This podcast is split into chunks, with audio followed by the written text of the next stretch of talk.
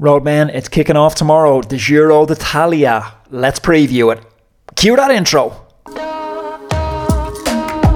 The big question is this How do we use cycling as a tool to improve our health, our happiness, and our longevity?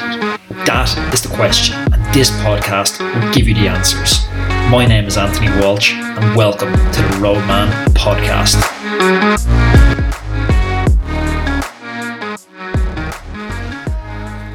Roadman, welcome back to another Roadman Cycling Podcast. Thanks for joining me for another week on the podcast. If you haven't had a chance to go back and listen to some of the episodes, we've had episodes which made a big impact, and I got a lot of feedback on talking about journaling. Simple act of journaling, it sounds like something that's a bit airy fairy, but honestly, using some of the skills and some of the ways to set up your journal that I talked about, it can really be a tool to bring your performance to the next level that's definitely a podcast worth checking worth checking out. So I would encourage you highly to go back and check that out. But today I want to talk to you about the world's hardest race in the world's most beautiful place. Of course, that is the Giro d'Italia, and it's kicking off tomorrow in Sicily. Before I dive in and talk about the Giro d'Italia, I'm going to ask you all to press pause on this podcast and head on over to patreon.com forward slash Anthony underscore Walsh. I'm bringing this podcast five days a week. Five days a week obviously brings a financial strain on myself on Roadman and the way we fund the podcast, we haven't taken on any sponsors. The way we fund this podcast, it's user contributions over on patreon.com. So if you'd like to buy me the price of a pint of beer once a month to say thanks for the entertainment, thanks, I'm learning a lot from the podcast, Patreon is how you do it. And in return, you'll get access to the secret podcast. Ooh, creepy secret podcast. That's where you can ask me anything, an AMA for Patreon members members only. So I'm going to put the link in the bio down below, and your appreciate your support is much appreciated. That's a tongue twister. I almost said your appreciation is much supported. That's what you get. That's what you get. Right, we're Giro d'Italia, folks. It's been rocking since 1909. So this is a race which is steeped in history. And if you know your history of the sport, you will know that it was actually said it was a marketing stunt it was the Italian newspaper Gazzetta del Sport who set it up in 1909 to increase sales of their newspaper. And interestingly, the paper is pink, and that's where we get the pink leaders jersey, the Maglia Rosa, from. So we're going to kick off tomorrow, October 3rd, in Sicily, Monreale, in a prologue, and we're going to finish three weeks later, 21 stages later, in Milan on the 25th. The Giro d'Italia definitely has a special place in the hearts of myself and other Irish fans because it was here only a few years ago. We had the opening stages, and I still remember the first stage. I managed somehow to snag tickets through a buddy of mine to the VIP finish area, and Marcel Kittel won the stage that day, the retired German sprinter. But yeah, the VIP experience got the better of me and I had a bit too much to drink that day and I can remember very very little of that finish into Dublin that's what happens when you give out free drinks at a VIP area really to somebody who doesn't have any business in a VIP stand Stephen Roach was sitting uh, or standing beside us in the VIP stand. And if Stephen Roach is listening to the podcast, and you do remember a drunken man that day asking you crazy questions about internal team tactics in 1987, Stephen, I'm going to go and I'm going to apologise for my behaviour that day. It wasn't becoming of a roadman. Guys, I want to talk to you today about the key stages and the contenders as I see them for this year's edition of the Giro d'Italia. Strange edition, obviously. We're used to seeing the Giro in May.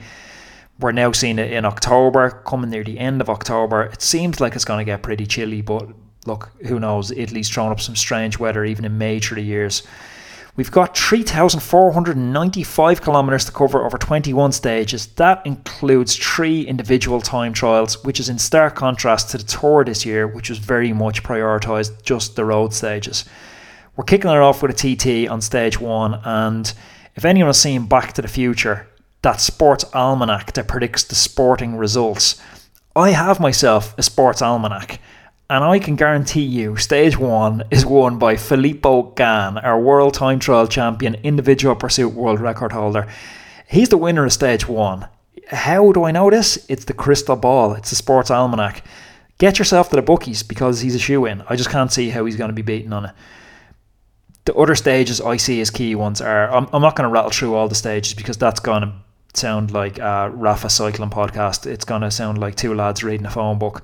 What I am going to do is talk to you about a couple of stages that I think are key. So, stage three is Mount Etna.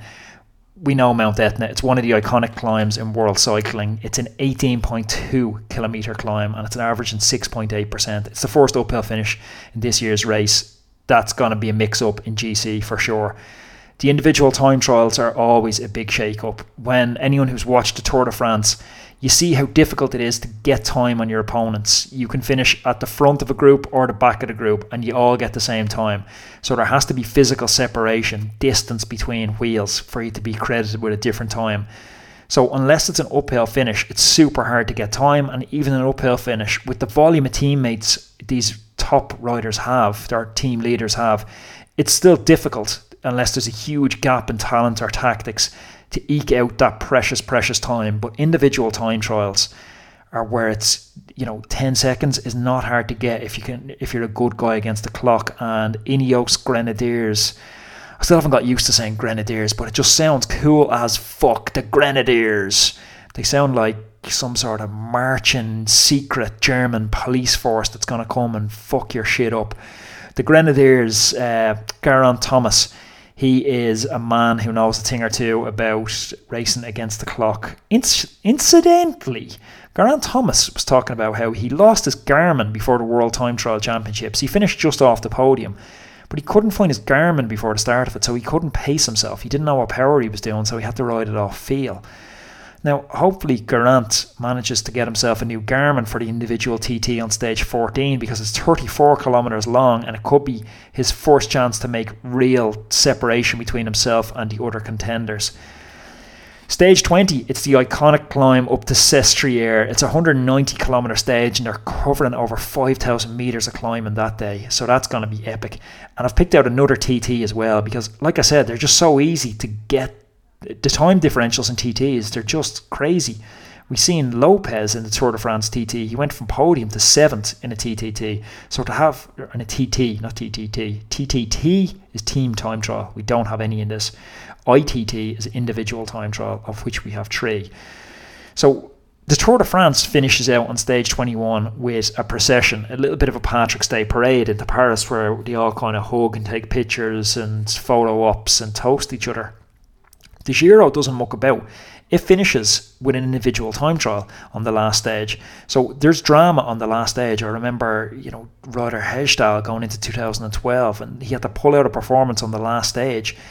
It's brilliant TV, but it must be so stressful for teams to be involved in. So I've picked that out as the last, last uh, real stage of interest the Giro is such an amazingly hard race, and the battle for the Maglia Rosa is always just one with twists and turns. And a couple of people that I've picked out of note Sagan is back just two weeks after finishing the Tour de France to the Giro d'Italia.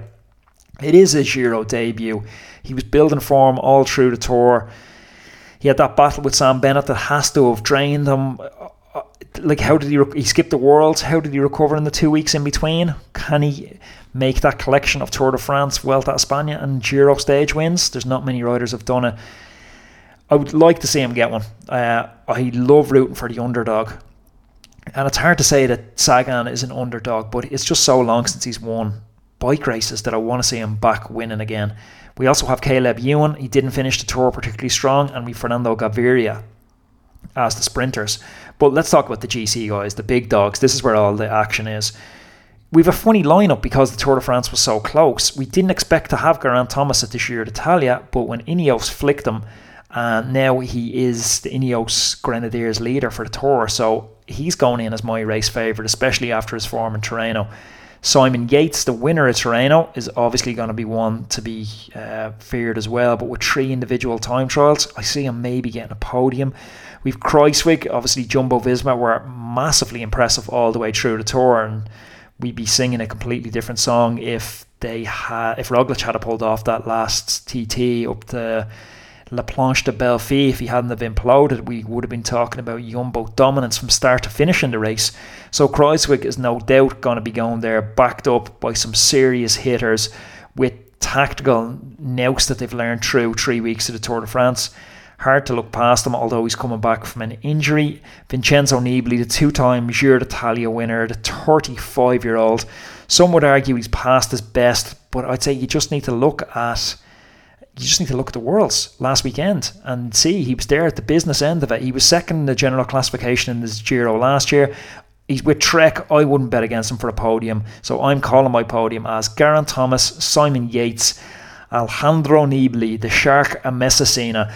Guys, I started the show by telling you the Giro d'Italia. It is the world's hardest race in the world's most beautiful place. It truly is the TV, the views, the scenery, the routes they bring these guys on, it's nothing short of epic, spectacular. I could throw out so many words to describe it.